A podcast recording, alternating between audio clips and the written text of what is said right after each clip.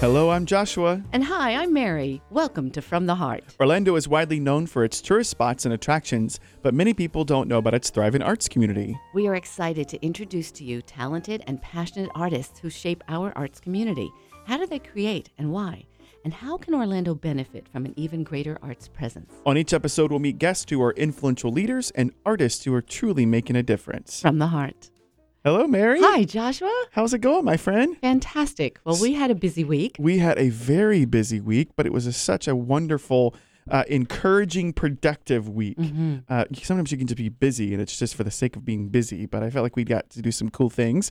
We hosted the Miss City Beautiful and Miss Central Florida and Miss Kissimmee pageant this weekend, which was so much fun. And the teen version, too, yes? Yeah, and and the teen version. And you know, there were some really talented, poised, beautiful young ladies, but I loved hearing them talk about their platforms and their Mhm. passion. And we've got some real uh, community changers coming up through Yes, and their questions were difficult. their They questions. had questions were about very what's difficult. happening in our government, about uh, weapons at colleges, uh, same sex uh, bathrooms. I mean, it was just like everything. I was just glad I was asking the questions and not answering them because there were some really, really tough ones. really is It was tough. And then Monday was the groundbreaking for the Steinmetz Hall, the new 1700 Yes. seat acoustic. and uh, you were thea- there. Yeah, I got to be part of the shovelers of the groundbreaking and in the video, and it was really awesome. And it's just exciting to see the home for the Philharmonic and the the opera and the ballet coming to fruition.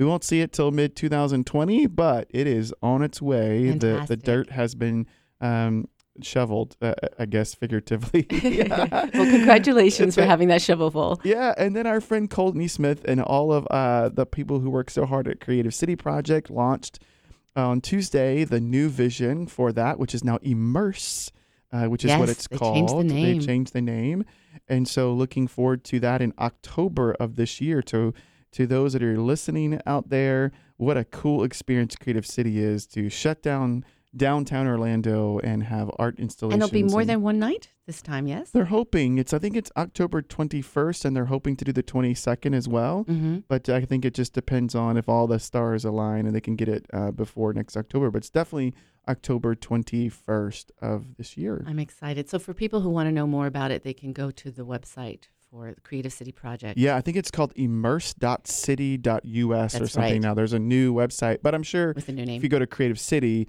it'll it'll link you there. But we're we're proud of Cole and his board of directors Yeah. and all that they're doing uh, to make our Props you, city more creative. So, this week did change me, and I forgot to tell you how much. Oh.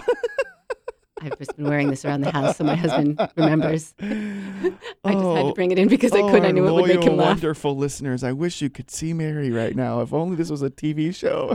She's got her oversized uh, beauty crown. I was going to bring it that night, and I thought, no, I don't want the girls to think I'm making fun of them. I just wanted to make you laugh. Once I had to play a fairy godmother, and that's why I have it. well, it works. You know, you're an improv star. Comedic timing is all uh, is what it's all about, and you just nailed it. So good job. You had it hiding behind something over there. I always have it on me. oh, You never know. it folds up and put and you put it in your pocket. So when Jason, you know, doesn't agree with you, you just pull it out and put it on and say, "Jason, remember." Well, we have a wonderful guest today, and uh, I have so much respect for this lady. Not only is she a, just a great human being, but uh, an intellectual, an intellectual artist um, who really understands her craft and teaches others about it. And so we are very excited today to have Dr. Inna Heller, who is the executive director of the Cornell Museum of Fine Arts. It is executive director, right, Inna? No, it's director. Director. cool. We're, we just gave you an executive title. There you go. You're the you're the you're the executive director in my eyes. well, actually, in, in, in, in museum world, it's better to be director than It's executive better to be director. director. Yes. In what way? Because executive director implies more sort of the administrative aspects of the job, while director implies that you also have the scholarly um, dimension, Oh, and nice. you're in charge of the uh, you know exhibitions and whatnot. Is that your favorite part, the exhibitions? Yes. Yes. so does that translate kind of like to the artistic director in a performing arts organization? Sort Uh, of. y- yes, but see, it, we don't have both, so usually it's one and the same person. So I don't have an executive director who can do the boring stuff I don't want to do. So you know, and the fundraising and all of that. So it's, but generally, museum directors will have the background that an artistic director will for performing arts groups. In reading about you, um, or stalking you on the internet, a lot of times your title is Bruce A. Beal, director of the Cornell Fine Arts Museum. And I wanted to ask you who Bruce A. Beal is Yes. or was. So uh, Bruce A. Beal is an alum of Rollins College, class of 1960, and he is on the board of trustees. And he is a great supporter of Rollins in general, of the arts, and he's the person who endowed this position. Wow. Wow, that's very cool. So that's why I use the name, and people get confused because they don't know if my name is Bruce Beal or Anna Heller. so I do get letters, dear Dr. Bruce Beal. That's funny. Artists do have a complex sometimes, so maybe you just did. So tell us about the Cornell Fine Arts Museum. The Cornell Fine Arts Museum is a really, really, really cool museum. Um, it's been on the campus of Rollins College for any number of years in different incarnations. The collection really goes back more than 100 years, but the Cornell Fine Arts Museum with this name and in its this location has been there since 1978. Um, and we have a fantastic collection that uh, is probably the largest or the broadest rather uh, collection in the Orlando area because we have European old masters, we have antiquities, we have everything up through the 21st century. And so uh, we conduct a different conversation as far as art history is concerned because of the European and the older art. And, and what we really try is to compare and contrast and have these, what we call conversations or dialogues between old art and new art. And, you know, see, basically just look at the history of art and say, how is it still relevant to us today? And what can we learn from art? What can we learn from art? What can you, we learn from engagement with art? You know, how do you even look at art? Um, and, and how can you go into the museum and leave feeling better or having learned something? I love that. And you are all about conversations Yes. in your museum about centuries and styles and all, all sorts of things. And you want people to be educated about the art, not just experience it, which is important when you walk through a gallery museum, but you want them to be educated. What are like some specific things you do as a leader of that museum that educate people if they're even if they're just coming to visit? Well, it really all starts with the planning for exhibitions and programs. So we're very intentional in the types of exhibitions that we organize, and we have more than one temporary exhibition at a time. So also we're intentional in the way that, that the exhibitions can have conversations among themselves, if you will. So we, we, we, we have a narrative thread, and then we want to show how certain things happen differently in different ages or in different places. I'll give you an example. Right now, we have three exhibitions on view. The the anchor is called the uh, Black Figure in the European Imaginary, and it's really a war, an exhibition of 19th century European art that looks at the fascination that Europeans had in painting and, and, and drawing and prints with with the black figure. You know that they saw it as exotic, they saw it as as distant, as other. Um, and and then we pick that theme up in the other two exhibitions uh, that are a little bit smaller. That that one of which shows works by contemporary artists that sort of talk back to the works in the 19th century exhibition. And so, how has this changed? Over a hundred years and kind of moving on to this side of the Atlantic because in that exhibition we're dealing with American African American in particular artists. So how do tropes change? How do positions change? You know, do we look at this the same way? And uh, what have we learned in a hundred years, if something, anything? Um, how do we today in the 21st century look at these works of art and how do they relate importantly to our reality today? And you know, you mentioned the educational factor. The reason it's really important for us is because we are a college art museum, we're on a campus, and so our students uh, and faculty are our priority, but they're not our only constituency. And what I love about being at this museum is that you know the same educational process that you do with your students and your faculty you can do with the general public. And we are you know a lot of people don't realize this but we are open to everybody. We're free. We don't charge admission. We don't charge for any of our programs. So you can come in and get an education for free as it were. And the other thing that i want to mention you know so many people think education is boring you know or or mm-hmm. intimidating or why would i do this? But I just want to say that coming to our museum can be a lot of fun too. Hmm. In what way? In in a lot of different ways. I mean, first of all, it's just you know, it's a place where you can relax. It's a place where you can sort of leave everything that's going on in your life behind, right? And not worry about X, Y, and Z and just look at something truly beautiful and uh, you know experience that you can bring your kids i mean we have we have an education gallery where we have themed stations for kids from toddlers through tweens and and they have so much fun and then you can leave them there to do their thing and you can look at the art or you can do things together. We have themed totes that you take around the museum and you could do little games with your kids and it engages the parents and the children. And and i think one of the the most important things for me is to try to take down that barrier that some people perceive in museums you know oh it's intimidating or i don't know the art talk or i really don't know how to look at this. And so we teach you how to do that. And it's free it's easy it's it's small and intimate which which i think adds to the experience. It's not that large gigantic hall that's intimidating. And and we kind of went one step further with this and we have a lot of our contemporary art collection on view at the Alfond Inn, which is a hotel. So, and but it's the same great art from the collection of the museum, except it's in this public place where you don't feel intimidated, and where it becomes part of your environment. And I that that was very intentional. That once you hang out at the Alfond and have your cocktail or you know have your tea, and and you see this great art on the walls, then you can come to the museum and it's the same art. It's just a different place, but it's the same conversation and. And you know what I'm very passionate about is to get that conversation to be a part of everyday people's lives. I love that. And you, I really want to promote the fact that it's free. That's a really big, big deal. deal. And you were the cause of that. I mean, you you that you are passionate about making sure people could access it. How did you do that and why did you do that? Um, I mean, the the why is very obvious. You know, I I I'm a firm believer in in access to the arts. I grew up in Europe where a lot of museums are free, and I think that particularly being on a campus, it, it's just very counterintuitive to charge. Um, how we did that is obviously uh, by um, managing to get um, a sponsor for free admission, and we've done that for four years in a row now. So Has it been the same sponsor? No, it's been uh, the first year we went out on a limb because it was our 35th anniversary, and we said we're going to make it free for the anniversary, and then we'll see how it goes. And you know, the response was so positive as as we expected that then we got one one uh, funder for one year, and now we have another one for two. That's Consecutive. Very wonderful. nice. That's very cool. So, you know, you were you and I graduated together from Leadership Orlando, and I saw your leadership skills thrive even through there.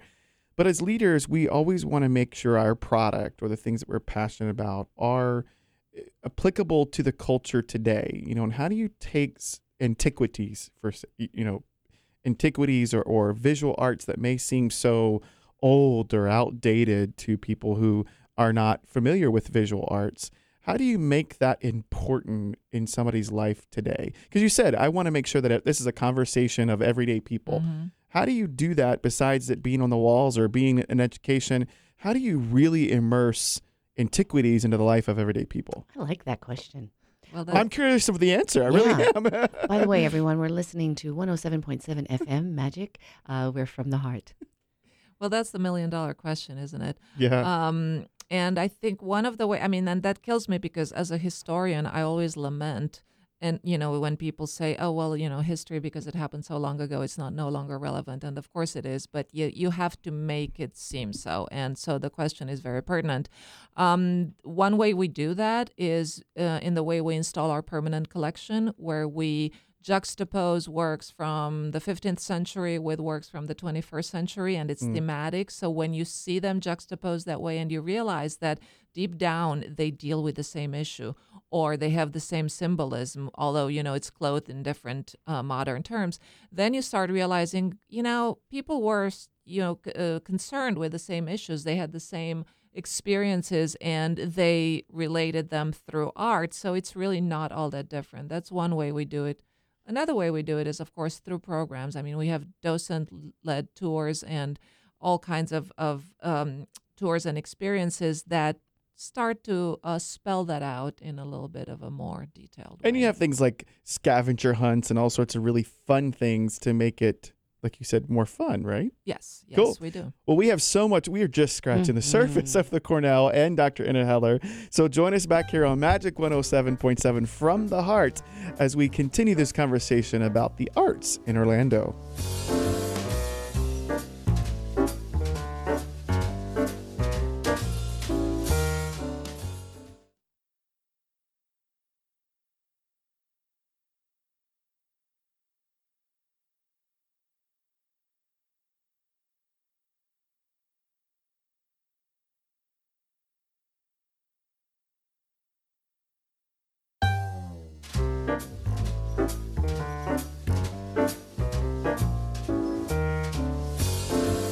Welcome back to From the Heart. So excited to be here today with my resourceful, wise, bold, and pert co host, Joshua Vickery. and we have Enna Heller today, our guest, director of the Cornell Fine Arts Museum. Anna, it's such a pleasure having you here. Um, one of the things that I read about you that intrigued me is that you were born in Romania. Yes. What was it like growing up there, and what t- took you into the interest of art back there?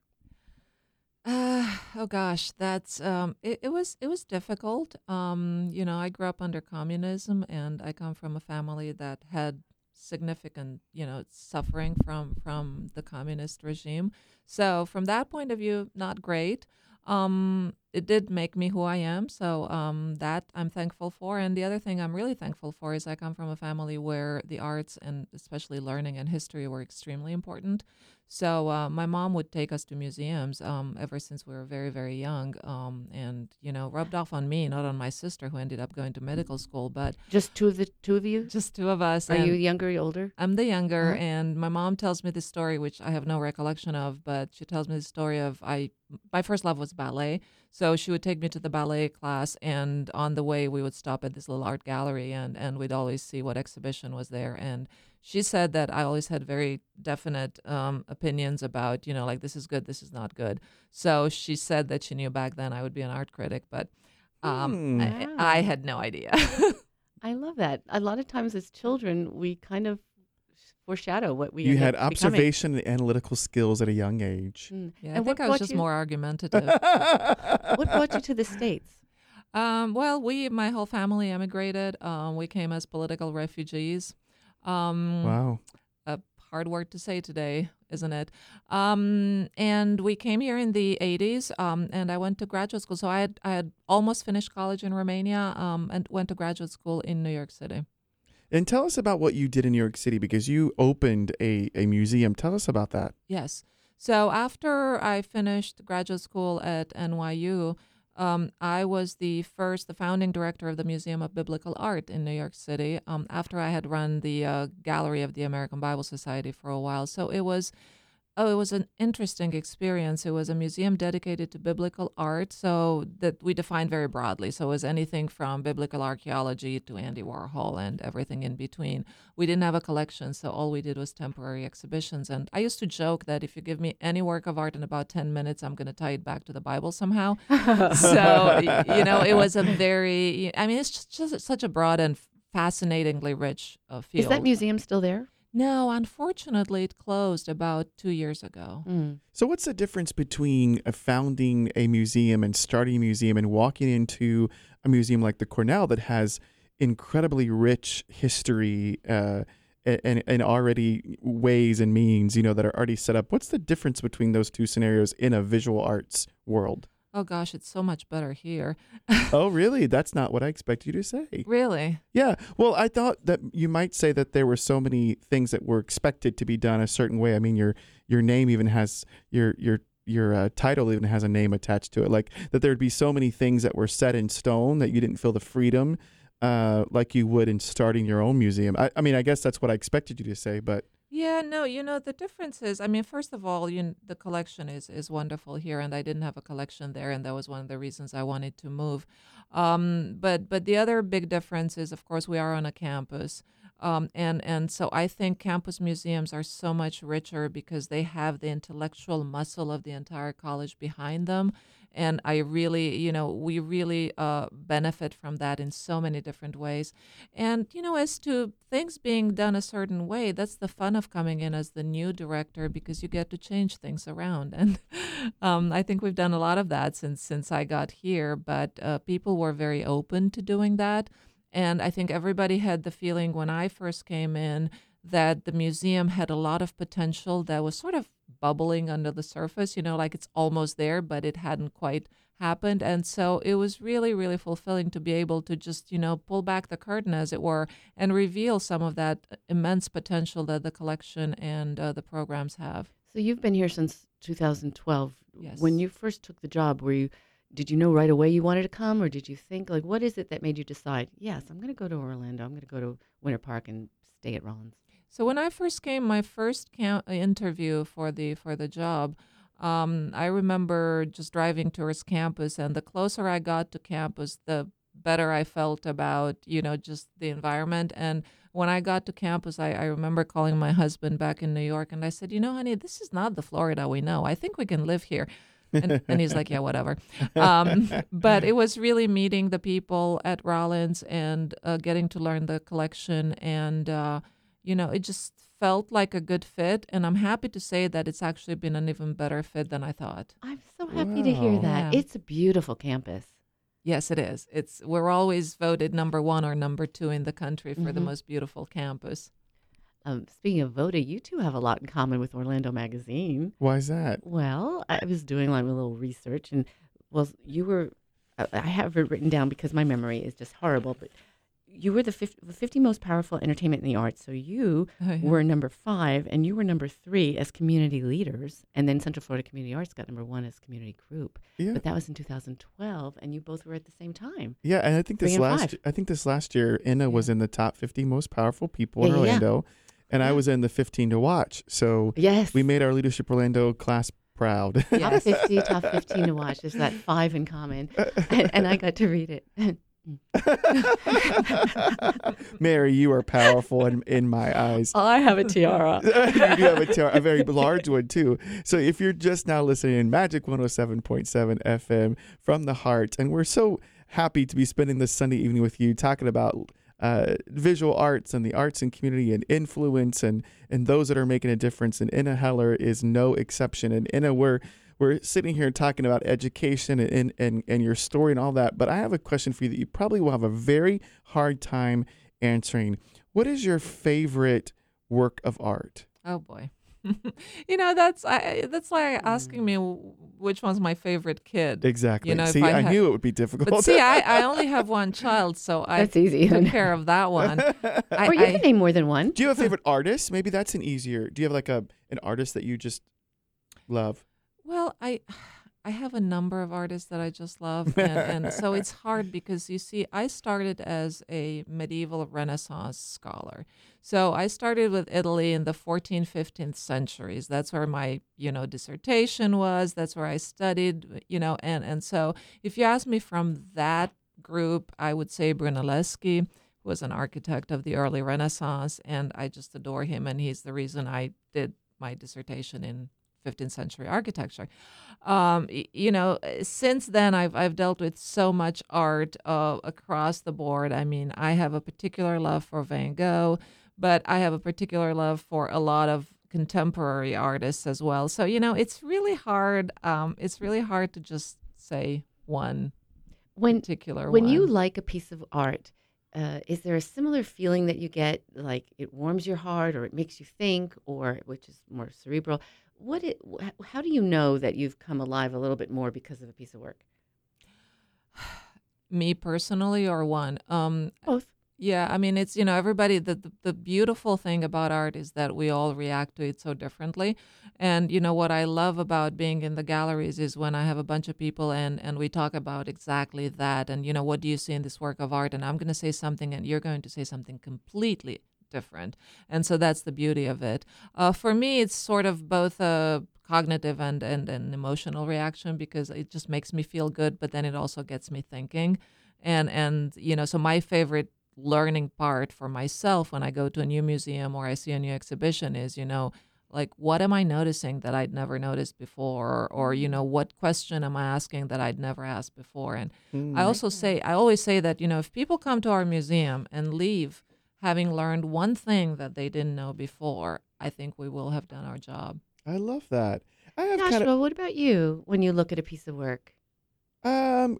What do you mean? When do you know that it's had an impact on you for good or for Well, for me, and, and actually, there's a follow up question to what you're asking me that I was going to ask in it. Is I I am uh, a fan of very of like nature art, you know, things that are very real and very tangible. I have a hard time with abstract art. It doesn't move me like it probably should, even though I am a creative person. Because although I am creative, I'm extremely analytical and I'm extremely like I need tangible and physical, and I need to see the mountain. I don't want to. Ex- I don't want to find it in the reds and blues. You know, like that's my personality. And so for me, nature work, um, beautiful um, autumn scenes and colors. You know, I have a, a painter that I told Anna that I love, Daniel Wall, that um, just there are certain, but it has to be tangible. It has to be physical, if that makes sense. Like I, I have to be able to see the deer and the brook and the. but then what it does is it transports me to that place. Mm. If it's something that I can connect with that that I love, then it it really does help me transport to that place and put myself in that in that scene. Um, so, I- but I have I have a question that kind of follows up with that is, you know, so talking about abstract art or different kinds of art, contemporary, be contemporary or Renaissance, um, for people who are not scholarly like you, Anna, or who don't really understand uh, visual arts. If you look at an abstract piece of art and, and somebody who's walking through for the first time in an art gallery and they look at it and they go, I could do that. I could throw a bunch of paint up on the wall. Why are they? Why is that worth hundred thousand dollars or whatever? I'm throwing out. Why is that worth? I could do that. My kids could do that. What makes abstract art art? Number one, and how does it? How does certain things like that have value? Well, you know, there is a book that says why my three year old can't do that, Oh. that explains that. Tell us. Or maybe five year old, I forget, but there's there's a book like that. You know, that's that's a difficult question that because it's hard to generalize and I really don't have an eas- easy answer saying this is why abstract art is important. But what I can tell you is if you want to hear a, a, a very cogent explanation of that is come to the Alfond Inn where so much of our contemporary art collection, including abstract and conceptual art, which is equally hard, if not harder, to, to interpret sometimes, um, is on display. And we have tours every Sunday at one o'clock. Um, tours by our curators or our docents, and also the first Wednesday of the month. That's the most fun tour, the happy hour tour. Ooh. Oh, what time does that start? 5:30 the first Happy hour. Wednesday of the month. You get your cocktail. They have specials. And I should say that some of the cocktails at the Alfond have names that are the titles of the works of art that we have oh, on Oh, that's view. awesome, Mary. We So have to go. Let's go to happy hour. Listeners, you should go check this out. Number one, the Alfond Inn in Winter Park is a beautiful hotel, boutique hotel that's a part of Rollins College and has a great nonprofit mission. But the Alfond collection is beautiful. Some really cool work. So 5.30 on Wednesdays, right? Is that what you said? The 5:30 first first Wednesday, of the month. First Wednesday, and then 1 o'clock on Sundays. And every Sunday at 1 o'clock. So we'll go Okay. the first Wednesday of next month. yes, And definitely the listeners, happy if you want to one. join us, come. It'd be so fun to have you there. We'll ask you about the work. Yeah. It'll be a test. and we can we get test afterwards. Kidding. And Dr. Heller would minister administer it, so you better know all I'll of. be there on hand. Do you are you there for the tours or probably not all of them? Not of all course. of them, but you know, I try to go to some because it's just uh, so much fun. I try to go to most of our lectures and events. It's just first I learn something uh, if I'm not giving it, and uh, second, it's it's just nice to see the public's reaction and to have a conversation. We really encourage people to ask questions and you know just be relaxed about uh, what they want to know that maybe wasn't covered in the lecture itself. You know, sometimes I look at abstract work and it reminds me of Coltrane music. I- I listen to Coltrane and I know that it's interesting and it's intricate and he's incredibly talented, uh, but it, it doesn't necessarily have a melody I'll go Right. hum. It's odd. It's but like jazz music intriguing. too, kind yes, of. Jazz music jazz has on no rhyme or reason. I mean, they're following, Uh, you know, a certain cadence and rhythm and things, but the improvisation of jazz music is a little bit like abstract art. Yeah, Is yeah. is that a good? and Coltrane was like even out there for improv, in my opinion. But but so some some abstract, I would go, okay, But you know, they, they, what they all have in common is that they're different languages. yes, Mm. And I always think about art as, as a, you know, speaking a foreign language. So abstract art, conceptual art, you know, modern art, once you get a little bit of the terminology and once you get the equivalency, then you can start speaking that language and you will enjoy it. I promise you. Mm. Oh, and there's so much more to enjoy, and I'm so glad we have one more segment left that we can do that. we'll be right back, listeners. We're from the heart with Joshua Vickery, Mary Thompson Hunt, and today our esteemed guest, Anna Heller from Cornell Fine Arts Museum.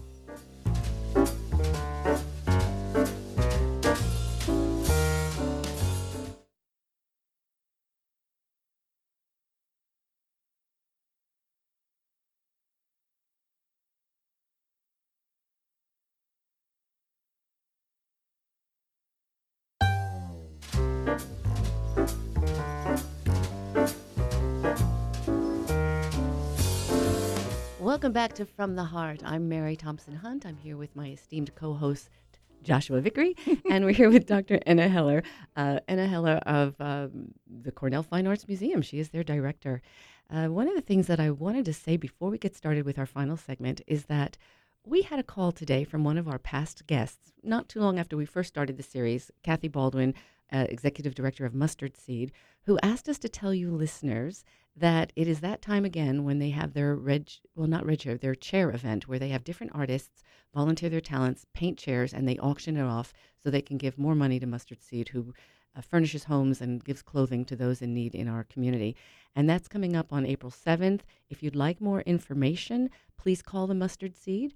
It's 407 342 8437, or you can go to their website, mustardseedfla.org. But get in touch with them uh, because they would love to have your support. Thank you. I think that's wonderful. Yeah. And I'm so happy she called us to talk about the art chairs. Yes, yes. Well, as we were back here, we were talking a little bit during our break, and I was interested in hearing from you, Dr. Anna, if uh, you wouldn't mind telling us if a young artist who wants to make a career in the visual arts were to ask you what advice you have for them, what would you say? I would say just never give up because uh, if you are lucky enough to be a creative individual, um, you you want to continue to grow that and and you want to do it and it's hard because you know being being uh, successful in the arts is is hard. It's very competitive, but I think more importantly than that is the the feeling that you can grow as a creative individual. And you can also you know there's so many ways in which you can channel that talent into a, uh profession or a job that you know gives you the the security.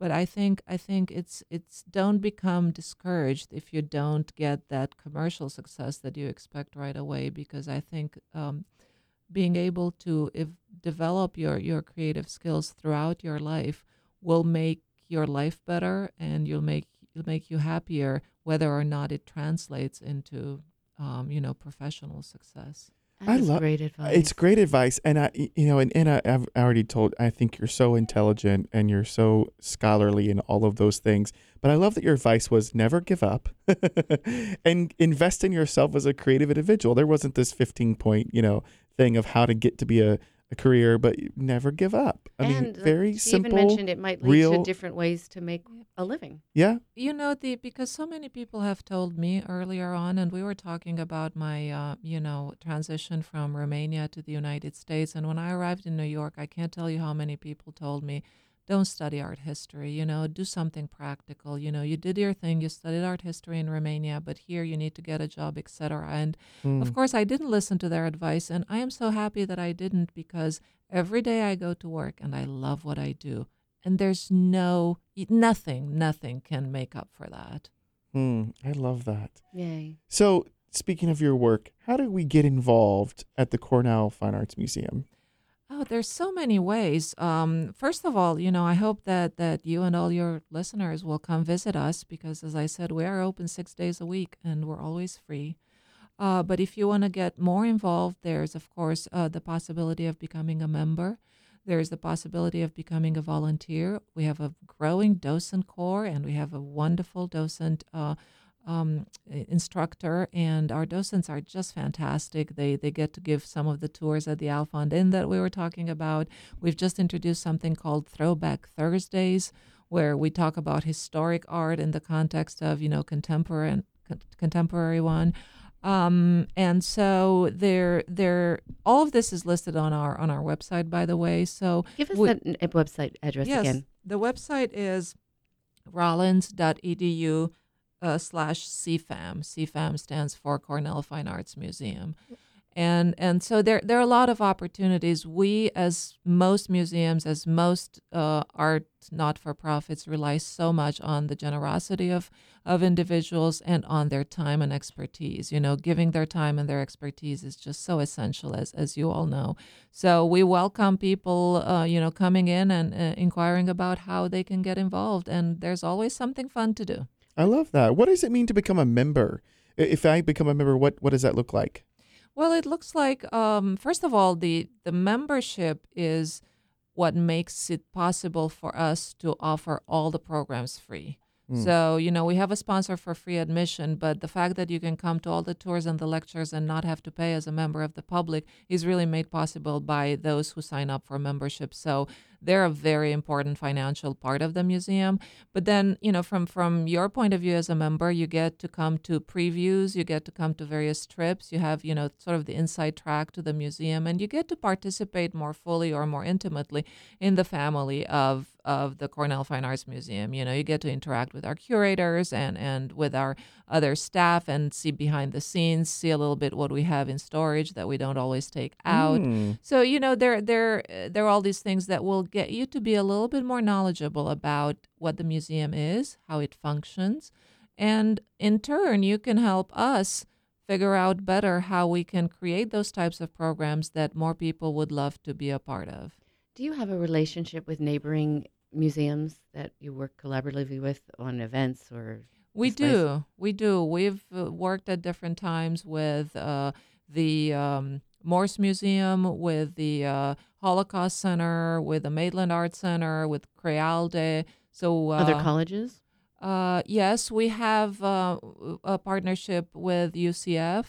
Um, we we partner with the Flying Horse, and also their students come to the museum. We also have students from Valencia that come very frequently, um, from uh, Stetson. So we try because we're very cognizant of the fact that we're the only academic art museum in the area. You Mm. know, college art museum. We try to open our doors to all the um, other colleges and universities who may not have that on their campus. And you also have a reciprocal membership as well, like where you can go into other museums as part of being a member of yours. Absolutely. Oh, really? Yeah, it, it's called the Reciprocal Organization of Associated Museums, hmm.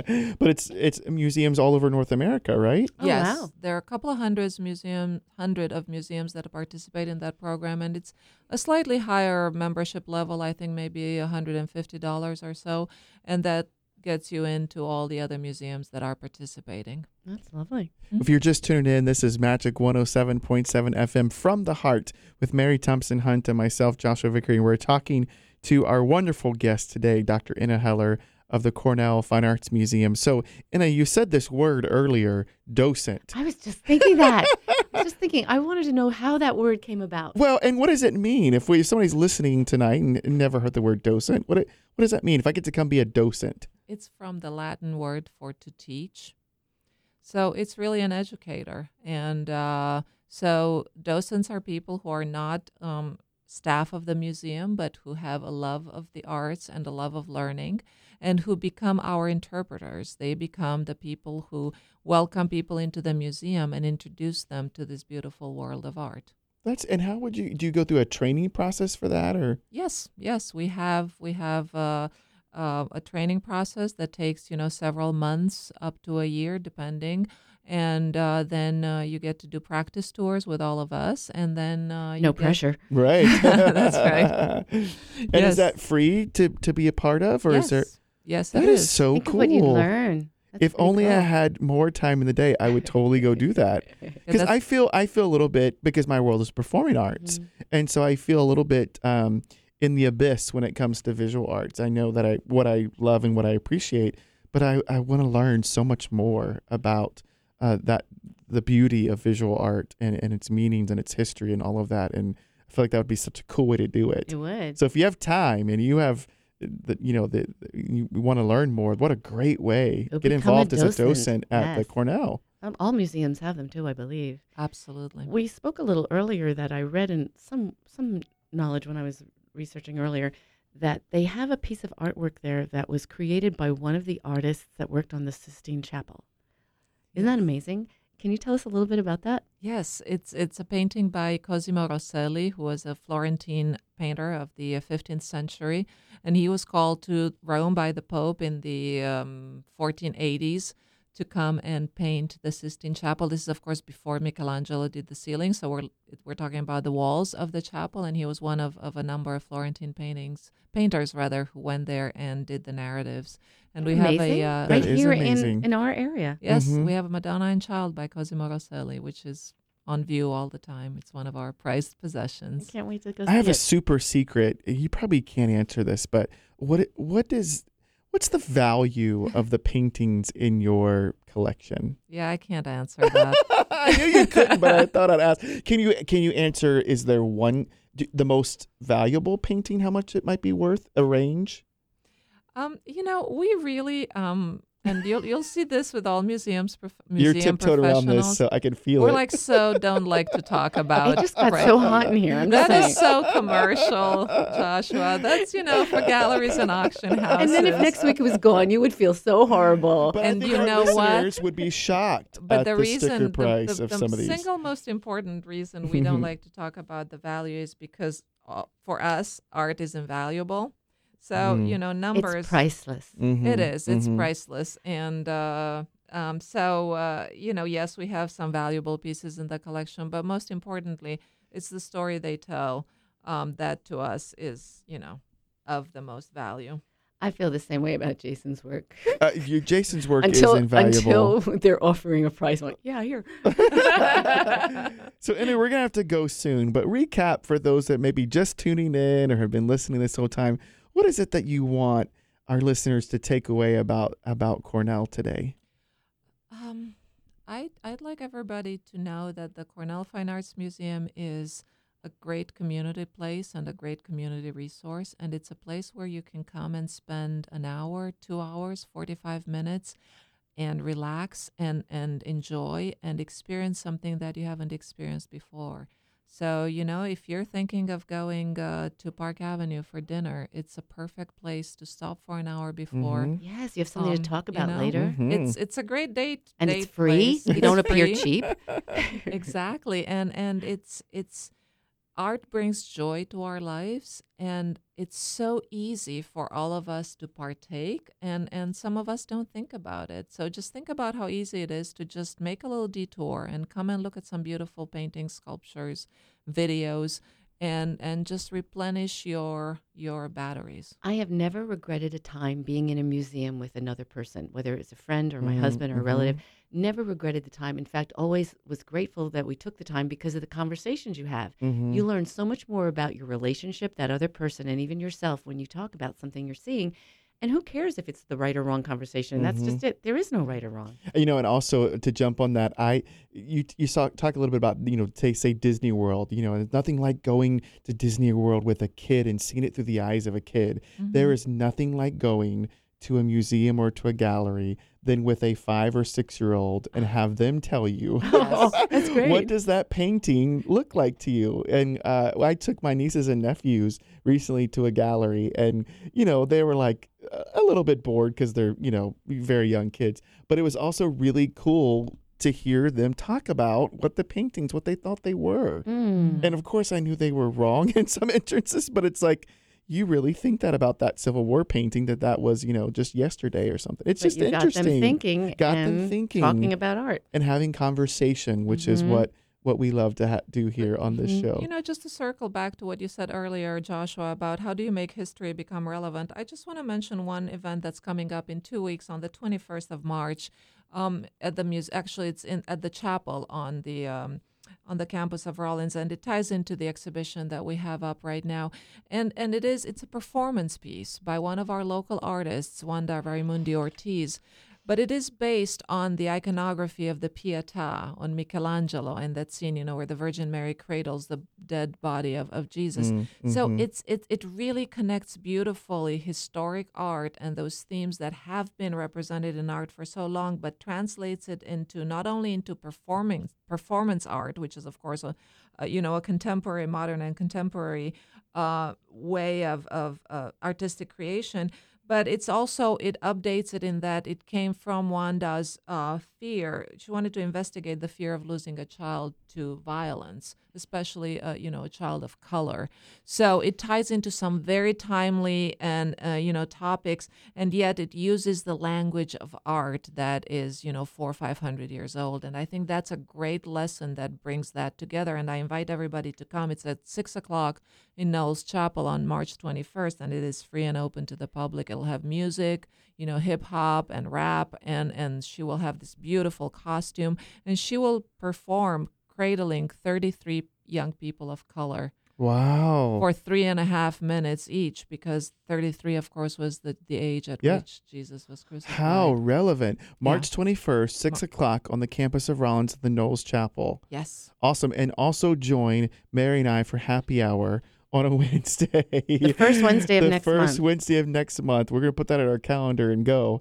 And uh, Dr. Heller, thank you for the great work that you're doing in our you. community and all the ways that Thank Cornell so is making lives better uh, for sure. Go check out orlandoatplay.com for all the exciting things that are happening in our arts community. Get out and support the arts. And join us next week on From the Heart Magic 107.7 FM.